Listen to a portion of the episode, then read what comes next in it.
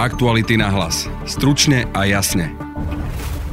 Ak sú zmluvy s lamou štátnou korupciou, potom by so štátnou korupciou mali byť asi aj zmluvy s Bonulom podľa, podľa Roberta Fica a aj doteraz zrejme boli, kto vie za čo. Štátna korupcia či bezzubosť zákonov. Otázka, ktorú otvára aktuálny prípad bezpečnostnej služby Lama SK. So štátnou poštou najnovšie uzatvorila hramcovú zmluvu za viac ako 9 miliónov eur na stráženie objektov.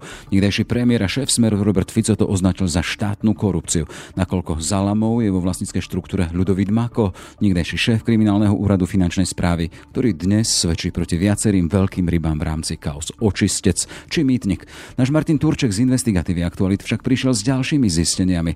Z obchodu so štátnou poštou profituje nielen Lama, ale aj kontroverzný Bonul Bojderovcov. Naviac problémy im môže narobiť aj register firiem obchodujúcich so štátom. Každopádne aj Bonul vyhral časť zákaziek, ktoré pošta chcela od svojich dodávateľov.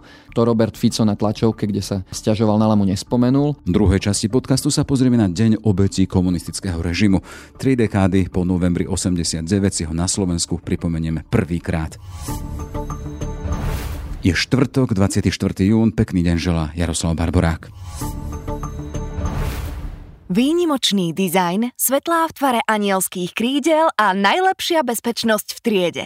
Také je nové SUV Hyundai Tucson. V revolučnom modeli nájdete veľkú obrazovku, náladové osvetlenie a 620-litrový kufor. Hyundai Tucson teraz prichádza aj v hybridnej, plug-in hybridnej a štýlovej N-Line verzii. Príďte do predajne Autopolis Bratislava na Račianskej, Panonskej alebo na Boroch, alebo sa objednajte na jazdu na www.autopolis.sk. Úplatky pre kajúcnika Makoa či klasická súťaž pre štátnu firmu, ktorá je limitovaná bezúbosťou nastavených záväzných rámcov. Ako vidí prípad SBS Lama Martin Turček z investigatívy Aktualit. Pekne ti želám a otázka padla. Ahoj Jaro. Je pravda, že Lama SK je naozaj kontroverzná SBSK. Dôležité je podotknúť, že Ľudovít Mako nefiguruje v jej vlastníckej štruktúre oficiálne. Ide o firmu, ktorá je na ňo významným spôsobom napojená. Maková partnerka je tejto SBSK finančnou riaditeľkou a Mako aj prenajíma areál tejto SBSK, ale oficiálnym vlastníkom je niekto iný.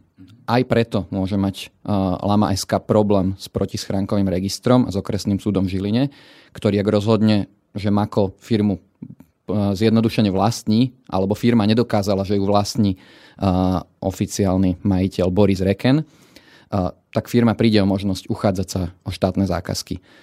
Pokiaľ ide o otázku, či sú zmluvy s Lamou štátnou korupciou, ak sú zmluvy s lamou štátnou korupciou, potom by so štátnou korupciou mali byť asi aj zmluvy s Bonulom podľa, podľa Roberta Fica a aj doteraz zrejme boli, kto vie za čo. Osobne si nemyslím, že ide o štátnu korupciu. Určite je pre verejnosť problematické, keď vidí, že sa uzatvárajú zmluvy či už s kontroverzným Bonulom alebo s kontroverznou Lamou ale pravidla verejného obstarávania sú naozaj nastavené tak, že vyhráva ten, kto dá najnižšiu cenu. Pošta nemá páky na to, aby vylúčovala firmy pre reputačné riziko, akým týmto firmám nezoberú potrebné licencie, napríklad Národná banka Slovenska, alebo nerozhodnú orgány činné v trestnom konaní, že majetok týchto firiem pochádza z trestnej činnosti, tak pošta nemá inú možnosť ako uzavrieť zmluvu s víťazom, ktorý ponúkol najnižšiu cenu. Poďme len kvôli predstave, o čom vlastne celý tento obchod štátnej slovenskej pošty e, je s týmito súkromnými firmami. O čo sa uchádzajú? Či už Lama SK alebo Bonul, ako si prišiel na to ty? Ide o strážnu službu, prevoz peňazí, a pošta vyhlásila aj tretí tender na technickú službu, ktorý zatiaľ nie je vyhodnotený. Aj tu je pravdepodobné, že sa budú účastniť Lama a Bonul a nie je jasné, aká ďalšia firma alebo kto tento tender vyhrá. Každopádne doteraz Lama získala zmluvy za 9,5 milióna eur bez DPH na stráženie pôšt na západnom, strednom a východnom Slovensku a pokiaľ ide o prevoz peňazí, tak ten sa rozdelí medzi Lamu SK a Bonul. Bonul vyhral dve zákazky za zhruba 2 milióny a Lama bude prevážať peniaze pre poštu na západnom Slovensku tiež za zhruba 2 milióny eur. Ak hovoríme o súťaži, súťaž je o viacerých účastníkoch, o tom, že vyhrá ten, ktorý je pre toho, kto tú súťaž zadáva, najvýhodnejším. V tomto prípade to je tak, teda, že Lama mala najvýhodnejšiu ponuku pre Slovenskú poštu? Áno, Lama vo všetkých troch prípadoch pri strážnej službe mala najnižšiu cenu aj pre západné, stredné, východné Slovensko. Zaujímavé je, že nie je jediná sbs s napojením na Ľudovita Makova, ktorá sa tých tendrov zúčastnila, pretože sa zúčastnila aj sbs Abbas SR Management, ktorej Mako v minulosti šéfoval dlho, dlhé roky. A naopak táto sbs ponúkla vo všetkých troch prípadoch najvyššiu cenu. Väčšinou tam bolo okolo 10 firiem, čo je e, dosť zaujímavé, že Lama vždycky ponúkla najnižšiu cenu a bývalý Makov Abbas e, ponúkol najvyššiu cenu. Čo tým naznačuješ? Je mimoriadne zvláštne, ak sa do jedného tendra prihlásia viaceré subjekty, ktoré vykazujú prepojenia na jedného človeka a vytvára to podozrenie z toho, či sa v zákazke nevyskytla nejaká kartelová dohoda medzi tými firmami. Dokonca v jednom z týchto tendrov sa zapojila aj ďalšia firma napojená na Makoa, ktorá sa volá Ravi a túto vlastní advokát Jozef Harakal, ktorý z hodou okolností je spoločníkom advokáta, ktorý vlastní Lamu. Čiže vlastnícke pozadie týchto dvoch firiem, ktoré si v tom tendri na oko konkurovali, eh, je veľmi blízke. Keď nás počúva človek, ktorý je nezasvetený do takýchto súťaží a toho všetkého, čo sa tam deje, a vie o tom, že Ľudovít Mako je aktuálne poťahovaný v rámci iných prípadov a kaos a hovorí sa o ňom ako o kajúcnikovi. Ako je to možné, že takýto človek, ktorý má problémy so zákonom, je a môže profitovať z takýchto veľkých štátnych zákaziek. Ľudovít Mako sa k množstvu biznisu a svojim majetkom dostal korupčne, čo aj priznáva vo výpovediach pred políciou. Je pravdepodobné, že z úplatkov mohol získať naozaj obrovské obnosy, z ktorých mal možnosť vybudovať biznis, ktorý neskôr môže profitovať aj so štátom. Je dosť ťažké takýto biznis nejakým spôsobom stopnúť a občan v tomto môže čakať na orgány činné v trestnom konaní, ktoré ale jasne neodpovedali na otázku, ako vnímajú tieto firmy napojené na Makoa, či sa snažili preskúmať prepojenia medzi Makom a týmito firmami alebo hlbšie zistiť, nakoľko majetok týchto firiem pochádza z trestnej činnosti a prípadne zaistiť majetok týchto firiem alebo akcie. Ale to hovoríme o budúcnosti, hej? To hovoríme o otázkach, ktoré sme poslali na úrad špeciálnej prokuratúry. Odpoveď úradu špeciálnej prokuratúry je jednoduchá, že zaistili Makov osobný majetok, ktorý má písaný na seba, čiže nejaké areály, domy vielenci a tak ďalej. A nie je jasné, čo alebo akým spôsobom sa bude diať s týmito firmami, ktoré vykazujú jasné známky prepojenia na Makova. Každom prípade ide o milióny eur. To znamená, že ten náš systém na Slovensku nie je dokonalý. Človek, ktorý získa takéto veľké peniaze, aj nekalou činnosťou alebo činnosťou v rozpore so zákonom, môže počítať s tým, teda, že raz, keď sa vráti do klasického života, môže počítať s tým, že to, čo kedysi nadobudol nezákonne, z toho môže žiť. Je to v poriadku? Nemyslím si, že môžeme s konečnou platnosťou povedať, že to tak bude. Ľudovít Mako je stále obvinený, stále je možné, že dostane za svoju korupčnú trestnú činnosť aj za násilnú trestnú činnosť nejaký trest, ktorý nebude len podmienkou a zároveň aj v týchto veciach by mal úrad špeciálnej prokuratúry stále nejakým spôsobom postupovať. Čiže nikdy sa Mako nedostane do stavu, kedy si povie, že už akákoľvek moja trestná činnosť je odpustená a môže si ďalej nerušene robiť svoj biznis. Akákoľvek trestná činnosť stále môže byť predmetom skúmania ďalších obvinení, obžalôb a súdneho konania. Akým spôsobom reagovala na tieto fakty samotná Slovenská pošta, ktorá je vypisovateľom tejto súťaže? Pošta tvrdí, že ani v prípade nejakého reputačného rizika spojeného s Makom nemôže postupovať inak, ako uzavrieť zmluvu s tým, kto dal najnižšiu ponuku a rovnako aj v prípade rizika vyškrtnutia z protischránkového registra. Totiž ak by súd rozhodol, že prepojenia Mako a na Lamo.sk sú tak blízke, že nie je dôveryhodné jej súčasné formálne vlastníctvo, nemohla by brať zákazky od štátu. Pošta však tvrdí, že toto riziko nemôže zvažovať. Že až v momente, keď by súd rozhodol a potrestal by Lamu.sk, tak až vtedy pošta bude musieť zrušiť zmluvu s Lamou alebo ju vylúčovať z ďalších verejných súťaží. Ako do tohto príbehu prišiel samotný Bonul, ktorý sa spája s Bederovcami a to bolo to úzke prepojenie aj na vládny, kedysi vládny smer. Vieme teda, že aktuálne smerom k Makovi a k tomu prepojeniu, tomu sa veľmi aktívne vyjadroval a vyjadruje bývalý premiér a šéf smeru Robert Fico s tým, že hovorí tu o tej štátnej korupcii, že si teda aktuálna vládna moc Makova nakláňa tým, aby hovoril čosi a odkrýval možno tú korupčnú alebo nezákonnú činnosť ľudí, ktorí boli kedysi spojení so Smerom. Poďme k tomu, akým spôsobom do toho si vtiahol do tohto príbehu ty Bonul. Bonul bol vlastne do príbehu pošty vtiahnutý už dávno pred 5 rokmi, keď vyhral veľký tender na všetky tieto služby, ktoré sa súťažili znova, a znova treba dodávať strážnu službu a prevoz peňazí a tak, ale doteraz mal obrovskú štvoročnú zmluvu na 20 miliónov eur na pošte Bonul, dokonca e, v súťaži, v ktorej mu konkurovala Lama SK, a pričom tá súťaž naozaj vyzerala podozrivo. Každopádne aj Bonul vyhral časť zákaziek, ktoré pošta chcela od svojich dodávateľov. To Robert Fico na tlačovke, kde sa stiažoval na Lamu, nespomenul, že 2 zo 4 miliónov eur na prevoz peňazí si odnesie Bonul, lebo Bonul ponúkol najnižšiu ponuku. A otázkou na Roberta Fica môže zostať, že či nebola štátnou korupciou tá predchádzajúca zmluva s Bonulom, keď akákoľvek zmluva s nejakou podozrivou firmou má byť štátnou korupciou tentokrát.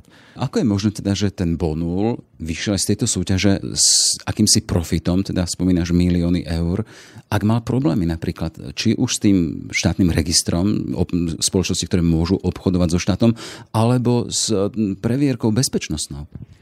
Bonul v minulosti prišiel o bezpečnostnú previerku predovšetkým pre spojenie s Norbertom Bederom, ktorý je už kriminálne závadovou osobou ako obvinený.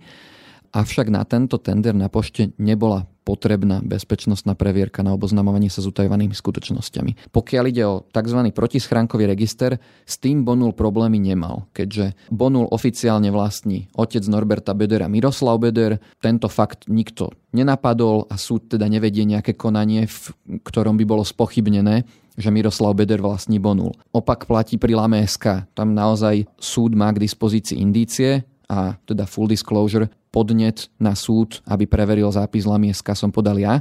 A súd teda disponuje indíciami, že Lamu SK môže vlastniť aj iná osoba ako zapísaný advokát Boris Reken, blízky uh, Ľudovitovi Mákovi. Čiže problém s týmto registrom môže mať Lamajska. No a aký môže byť záver celej tejto kauzy alebo tohto príbehu? Hej? Ak hovoríme, že aktuálne vyšli zo súťaže Slovenskou poštou výťazne s miliónmi eur, môže sa to celé skončiť na rozhodnutí Žilinského súdu? Áno, ako náhle by súd rozhodol o vymazaní Lamy z protischránkového registra, musí zrušiť zmluvu a Lama SK sa nemôže zúčastniť ani v ďalších súťažiach, či už Slovenskej pošty alebo iných štátnych firiem a štátnych orgánov. Poďme teda na konci k tomu začiatku. Začali sme tou otázkou, či ide o štátnu korupciu alebo nedokonalosť toho nášho systému v tomto prípade. Osobne si nemyslím, že ide o akúkoľvek štátnu korupciu. Ťažko povedať, či ide o nedokonalosť systému, keďže systém verejného obstarávania naozaj má pridelovať zmluvy tým, ktorí ponúkajú najnižšiu cenu, ale určite ide minimálne o nedokonalosť v tom, že orgány činné v trestnom konaní samozrejme nedokážu za jeden deň preveriť všetky podozrenia, ktoré sú spojené s makom, lamou, ale zaistiť všetok potrebný majetok tak, aby sa tá firma už dnes nemohla nemohla nikde zúčastniť, ak je majetok pochádza napríklad z trestnej činnosti. A rovnako aj konanie na okresnom súde v Žiline trvá niekoľko rokov z pravidla a nedokáže okresný súd do, týždňa alebo do mesiaca rozhodnúť, že prepojenia Makoa na firmu sú príliš silné na to, aby brala peniaze od štátu. Hovoríme tu o kauzach za milióny eur. Dnešný deň je zvláštny aj tým, dnešný štvrtok rušný deň, finančná správa zasuje znakov na hokejovom zväze a zas NAKA, čiže Národná kriminálna agentúra, zas na finančnej správe. Súvisia tieto prípady? O, neviem o tom, že by súviseli. Viem, že NAKA zasahuje na finančnej správe kvôli utajenej zmluve za 50 miliónov eur so spoločnosťou Alison Slovakia, ktorá sa týka kyberbezpečnosti a rovnako zasahuje NAKA aj v tejto firme. To, čo sa dnes, dnešný deň, je tá aktivita vyšetrovateľov, že tá policia má rozviazané ruky? Určite má rozviazanejšie ruky ako v minulosti, ale myslím, že aj v týchto prípadoch, kedy ešte nemáme veľa informácií, si treba počkať, kým zistíme, čo presne policia má v rukách, či bude niekoho obviňovať a aké, aké silné sú, sú fakty, ktoré vieme komentovať. Momentálne vieme len, že zasahujú. Aj tieto podrobnosti a ďalšie vývodalosti môžete sledovať na našom portáli Aktuality.sk. To bol Martin Turček z investigatívneho týmu. Pekný deň všetko dobré. Ďakujem. Vy máte v rukách moc, ale my pravdu. Veta, ktorá prerastla vodka s generáciám. Vyslovil ju väzeň komunistického režimu Silvester Krčmery, ktorého komunistická mašinéria súdila len preto, že ako medic a lekár pôsobil aj ako náboženský aktivista. Po troch rokoch vyšetrovacej väzby, z čoho strávil na samotke 14 mesiacov, dostal 14-ročný trest za vlasti zradu. Jeho veta o kontraste moci a pravdy zaznela práve 24. júna 1954 pred vojenským súdom v Trenčíne. A práve tento deň sa u nás prvýkrát v histórii slávy ako Deň pamiatky obetí komunistického režimu. Čo si ním pripomíname a prečo? Na to sa pozrieme s Františkom Neupauerom, predsedom občianskeho združenia Nenápadní hrdinovia a historikom Ústavu pamäti národa. Pekný deň prajem. Pekný deň prajem. Každý národ by si mal ctiť ľudí, ktorí neváhali obetovať svoju slobodu za to, aby sa dostala ostatným. E, to je veta z tej dôvodej správy k zákonu, ktorý stojí za týmto pamätným dňom. E, pán Neupauer, koho si vlastne týmto dňom chceme pripomínať? Chceme si pripomenúť všetkých, ktorí trpeli počas komunistického režimu. Je to pamiatky naozaj všetkých obetí komunistického režimu. V pozadí je príbeh e, muža Silvestra Krčmeryho, ktorý v jednom okamihu, tesne pred týmto súdom, ktorého výročí si práve teraz pripomíname, mohol povedať, že sa vlasti zrady dopustil a dostal by nižší trest. Tak tomu to radil prokurátor. Ale on povedal, ale ja som sa vlasti zrady nedopustil, ja nechcem nižší trest, ja chcem pravdu.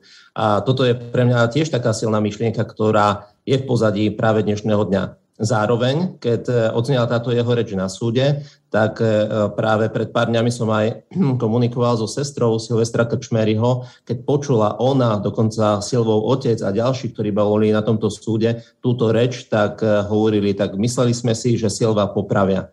Išli do najbližšieho kostola svätej Anny a modlili sa, aby Silva nepopravili. A to si tiež musíme uvedomiť, e, že Silvo, keď prednášal túto reč, nevedel, že či ho popravia alebo čo s ním bude. My z historického pohľadu dnes vieme, že už bolo po smrti Stalina a v 54.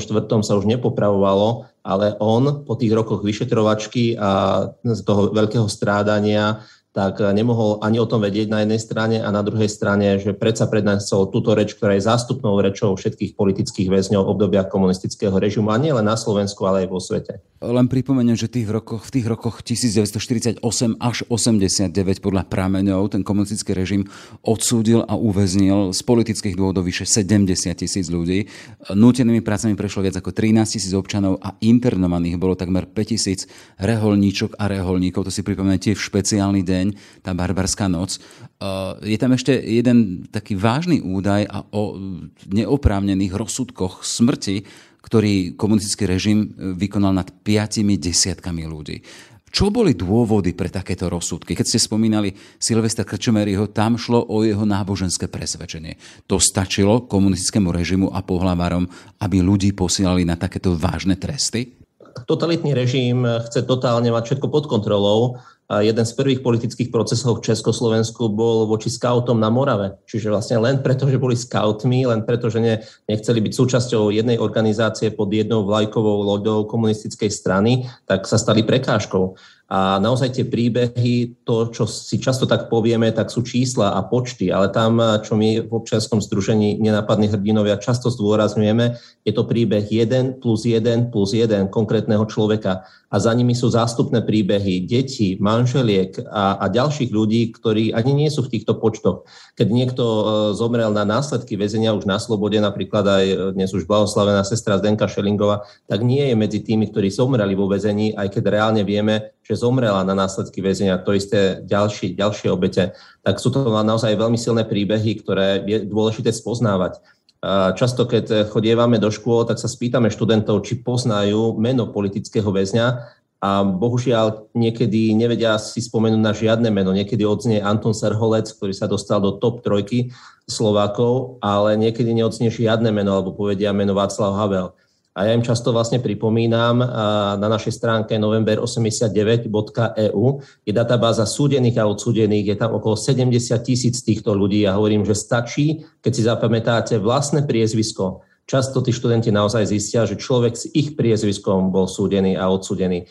A pripomínať si týchto ľudí je našou povinnosťou, lebo prakticky tým pádom vieme, že ten režim bol zločinecký a pravdu povediac aj teraz ide podnet na generálnu prokuratúru, aby reálne bola zakázaná komunistická strana Slovenska. Čiže toto je na jednej strane dôležité povedať, že to bol zločinecký režim a na druhej strane poďakovať, vzdať úctu tým, ktorí nám prinavrátili slobodu, je taká normálna záležitosť, respektíve by mala byť normálna záležitosť vyspelej spoločnosti, kde je bežné v normálnych ľudských vzťahoch, že rodič učí deti, aby poďakovali, aby poprosili. A tuto často vidím, že títo mladí ľudia viac vedia poďakovať a byť vďační za slobodu cez príbehy nenápadných hrdinov, ako niekedy aj my dospeli. Vy ste Silvestra Krčmerho osobne poznali. Chcem sa spýtať, či ho to 14-ročné väzenie, a keď sme spomínali aj tých 14 mesiacov samotky, čiže medzi štyrmi stenami v tme niekedy úplne, či ho to poznačilo? Hovoril o tom?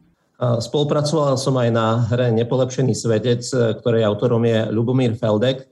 A práve v tejto hre sa vyskytla taká pasáž, kde Silvester Krčmer je vo väzení a bola tam taká pasa, že skoro ako apoštol Pavol. A ja som vlastne zistil, že práve Silvester Krčmery, keď bol vo väzení, tak napísal pieseň, respektíve verše, básne, v ktorej sa píše Šavol, Šavol, prečo ma prenasleduješ? Čiže Šavol, ktorý sa stal potom apoštolom Pavlom, čiže veľkým apoštolom, tak e, pre mňa to je také naozaj silné. Aj pánovi e, spisovateľovi Feldekovi som napísal, že sa mi to zdá až nadkresťanské, že nie, že len milovať nepriateľov, ale on v tom nepriateľovi, ktorý mu e, búchal hlavu o stenu, kým nepadol do bezvedomia, ktorý mu e, zlámal rebra, nechal neošetrené. A neviem, či si viete predstaviť tú bolesť zlámaných rebier a čo to vlastne znamená a v takejto bolesti žiť niekoľko mesiacov tak on proste povie, že na mňa sa zabudne, ale možno ten prokurátor, ten sudca, respektíve konkrétne ten jeho mučiteľ, že raz sa obráti a bude z neho veľký apoštol. Čiže toto sa mi zdá až také naozaj nadkresťanské. Pán Feldek mi potom napísal, že to je vlastne hlboko žitie toho kresťanského odpustiť 77 krát. Takže vlastne to som takto vnímal možno aj v tomto dialogu. A reálne ja som ho stretol, keď už ležal na lôžku na Košickej 30 a prakticky ja som išiel za ním, pretože takým, takou veľkou osobnosťou pre mňa osobne bol Joško Vateha, jeden, jeden vlastne mladý muž, univerzitný kaplán, ktorý mi povedal, že všetko by som dal človeku, ktorý ma zoznámil so Silvom. Čiže ja nie ako historik, ale ako človek vďačný za životný príbeh Joška Vatehu. Ja som sa prakticky na pohrebe Joška Vatehu so Silvom prvýkrát zoznámil. A keď som sa pri, prišiel do Bratislavy, tak vďačnosti voči Vatehovi som začal chodiť za Silvom. A pre mňa to bolo uh, naozaj, že Silvo mi povedal pri jednom stretnutí, že keď vidím na mne niečo dobre, tak budem rád, keď to budeš nasledovať, ale keď vidíš na mne niečo zlé, zaprisahávam ťa, aby si mi to povedal. Čiže pre mňa to bol naozaj symbol takej hlbokej pokory a aj e, takého, takého vedomia, že, že keď vidíš niečo na mne zlé, to ma motivuje, aby som sa polepšil a k tomu mi pomôž. Keď mu prezident republiky udeloval najvyššie štátne významenanie, tak e, práve vtedy u neho bola slúžená Sveta Omša a páter, už tiež nebohý Ondrej Gabriš sa opýtal, a Silvo, za čo ty dneska prosíš? A Silvo povedal, aby som bol lepším. A to hovoríme už o človeku, ktorý mal okolo 80 vtedy. No, vyše 80 rokov, áno. Keď hovoríme o tom dni pamätnom na obete komunistického režimu, zatiaľ sme sa venovali najmä teda tým, ktorí boli prenasledovaní pre svoje náboženské presvedčenie. Vy ste spomínali potom tých skautov, ale ktoré ďalšie skupiny nemali komunisti a celý ten režim radi, ktorých prenasledovali? Neexistuje skupina, ktorú by e, neprenasledovali. Nakoniec e, ako sa povie, že revolúcia požiera vlastných ľudí, tak e, rovnako sa našli aj tí, ktorí boli pre, prenasledovaní z radou komunistov, ale môžeme si akúkoľvek oblasť života by vymyslieť alebo pozrieť. Boli to aj teda ak to tak ľudovo poviem, podnikatelia, živnostníci, dokonca športovci. Jeden pán mi hovoril, že vyhrával v hode oštepom nad Janom Železným. My dnes vieme, že je niekoľkonásobný olimpijský víťaz. On nemohol ísť eh, ďalej študovať telovýchovu z toho dôvodu, že jeho rodičia mali zlý politický profil a tak vlastne mu dovolili študovať na dopravnej škole, ale nikdy nie telovýchovu. Takže vlastne toto vidíme, že sa týka aj športovcov. Boli uh, zatknutí športovci z futbalového klubu Slovan Bratislava a ďalší. Takže naozaj sa to týkalo všetkých oblastí života. Vieme, že tým zvratom boli tie novembrové udalosti v roku 1989. Odtedy tu už stihla výraz aj ďalšia generácia, ktorá o tej neslobode len počula či čítala a má dnes úplne iné starosti. Prečo je dôležité pripomínať si tú dobu neslobody? Samotní študenti, keď objavujú týchto nenápadných hrdinov, tak povedia, že keď na mňa prídu nejaké ťažké chvíle, keď predo mnou bude nejaká totalitná moc, tak verím, že si pripomeniem tento človek, človeka, ktorého som stretol a aj ja budem mať silu odolávať tomu zlu toto, toto je vlastne až niečo nad naše očakávania, alebo našim cieľom uh, bolo, aby študenti spoznali tú dobu, aby keď budú mať 80 rokov, 100 rokov, aby svojim vnúčatám, pravnúčatám hovorili o tom, že aká tu bola doba a že vlastne nie je sranda žiť v totalitnom režime. A toto vlastne vidíme, že ich to ženie a motivuje k tomu, aby pre nich, pre ich osobné životy to bolo niečo nejakým spôsobom pozitívne. Je, myslím, že, že dôležité objavať to bohatstvo, ktoré máme, lebo vlastne nás samotných môže obohatiť vidieť ľudí, ktorí ako napríklad dievčatá z eh, gymnázia Varšavskej zo Žiliny Uh, hovorili o pani Muzikovej, že napriek tomu, čo všetko prežila, že nezanevrela, že odpustila tým ľuďom a podobne. Čiže vlastne vnímame v týchto ľuďoch veľké vzory aj pre mladú generáciu. Vy hovoríte o skúsenosti tých vašich mladých, s ktorými pracujete, ktorí sú v tom projekte Nenápadní hrdinovia ktorí aktívne vyhľadávajú ešte možno pozostalých alebo pamätníkov, možno ich deti, ale predsa len máme tu väčšiu skupinu tých, ktorých o tú tému ani nezavadia. Chcem sa spýtať vás ako historika, pre vás je to denný chlebík, takéto príbehy, akým spôsobom dostať toto vážne, tú skúsenosť minulosti medzi e, mladých ľudí, ktorí, hovorím, teda majú dnes iné starosti? Ja si myslím, že je to na každom jednom z nás, na všetkých z nás, ktorí vlastne dnes eh, si pripomíname Deň pamiatky obeti komunistického režimu, je na rodinných príslušníkov, aby v ten deň išli na cintorín a zapalili sviečku na hrobe tých, ktorí trpeli v čase neslobody. Rovnako je na politikoch, aby dnes prešli krajinou a podali ruku politickým väzňom. Rovnako je na médiách, aby dnes o tom eh, celý deň bežali informácie v televízii. Vieme, že v slovenskej televízii je film v mene svedomia veľmi silný dokument ešte z, zo 60. rokov, ktorý tiež by mohol byť vysielaný. Čiže je na každom z nás, aby sme to urobili a tá zodpovednosť je stále na každom jednom z nás. E, nikto to za nás neurobí. Vy ste historik Ústavu pamäti národa. Vieme, že na Slovensku nám stále chýba nejaké múzeum práve pre tieto obete komunistického režimu alebo samotné múzeum komunizmu. Je to myšlienka, ktorá sa nejakým spôsobom naplní alebo sú tu snahy, čo si také zhmotniť aj do čoho si konkrétne, do nejakej konkrétnej budovy? Ja možno ešte jedna myšlienka k predchádzajúcej otázke. My napríklad e, sa snažíme aj vyrobiť taký komiks, o týchto ľuďoch, aby sme teda prilákali mladú generáciu. A teraz v vašej otázke v rámci Ústavu pamätného národa pôsobím ako historik, čiže neriešim veľké globálne problémy.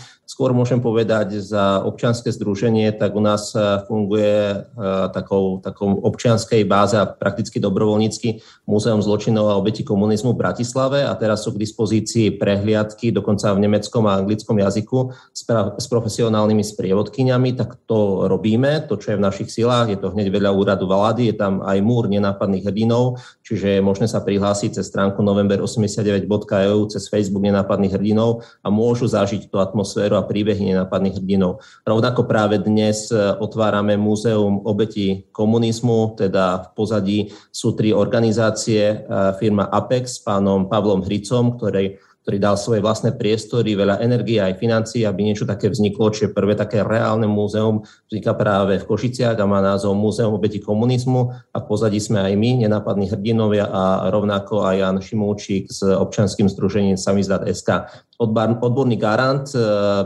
a príbehy z oral history sú práve z Ústavu pamäti národa. My tu dnes hovoríme o tom pamätnom dni, keď si pripomíname obece tých komunistických represálilí, ale len včera sa poslancom parlamentu e, podarilo presadiť zákon, ktorý odníma finančné výhody aktívnym činiteľom toho komunistického režimu a aj slovami premiéra Hegere má ísť o nápravu otrasného kontrastu, e, keď politicky utlačení z dôchodkov doslova živorili a tí, ktorí sa o persekúcie starali, majú dôchodky nadpriemerné. Tu parafrazujem e, premiéra Hegera. E, ide o paradox, ktorý má tri dekády. Bolo potrebný taký dlhý čas?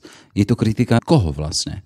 V prvom rade si musíme uvedomiť, že politickí väzni, ľudia, ktorí trpeli v čase neslobody, eh, nerobili eh, ani, ani tú ilegálnu činnosť preto, aby raz mali z toho nejaké finančné výhody. Nikdy to vlastne tak preto nerobili. Ich deti naozaj sa nedostali na žiadne školy. Ich dôchodky sú nízke, pretože oni mohli byť ministrami, oni mohli vlastne zastávať vysoké funkcie v manažmente a nemohli, pretože ten režim im to neumožnil a oni to pokorne znášali celé tie desiatky rokov. Čiže tá ich veľkosť a generácií, ktoré už vymreli, je, je vlastne naozaj nezastupiteľná a pripomínať si ešte aj v tom ich veľkosť je podľa mňa veľmi dôležité.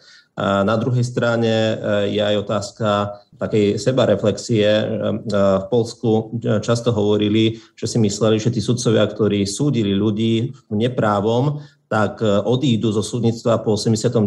roku a otvorí sa priestor, aby to bolo spravodlivé súdnictvo. V Nemecku, čo urobili, tak zo západného Nemecka povolali sudcov, ktorí boli na dôchodku ešte mladých sudcov, aby vymenili tých komunistických sudcov. U nás tento proces neprebehol a preto aj zákonodárstvo a súdna moc nejakým spôsobom bola bola, neviem, neviem akým, akým spôsobom to povedať, nejaká pokrývkávala a to sa ukazuje aj dnes, že tá prokuratúra súdnictvo na zlých základoch nemôže postaviť niečo dobré. No a v tomto vlastne význame vnímam, že e, u nás to neprebehlo a práve v Polsku hovorili, že človeku bez nejakej chrbtovej kosti ne, nemôžno očakávať, že by urobil nejaké spravodlivé a dobré rozhodnutia. Čiže človeku bez svedomia nemôžno očakávať, že bude robiť svedomité veci.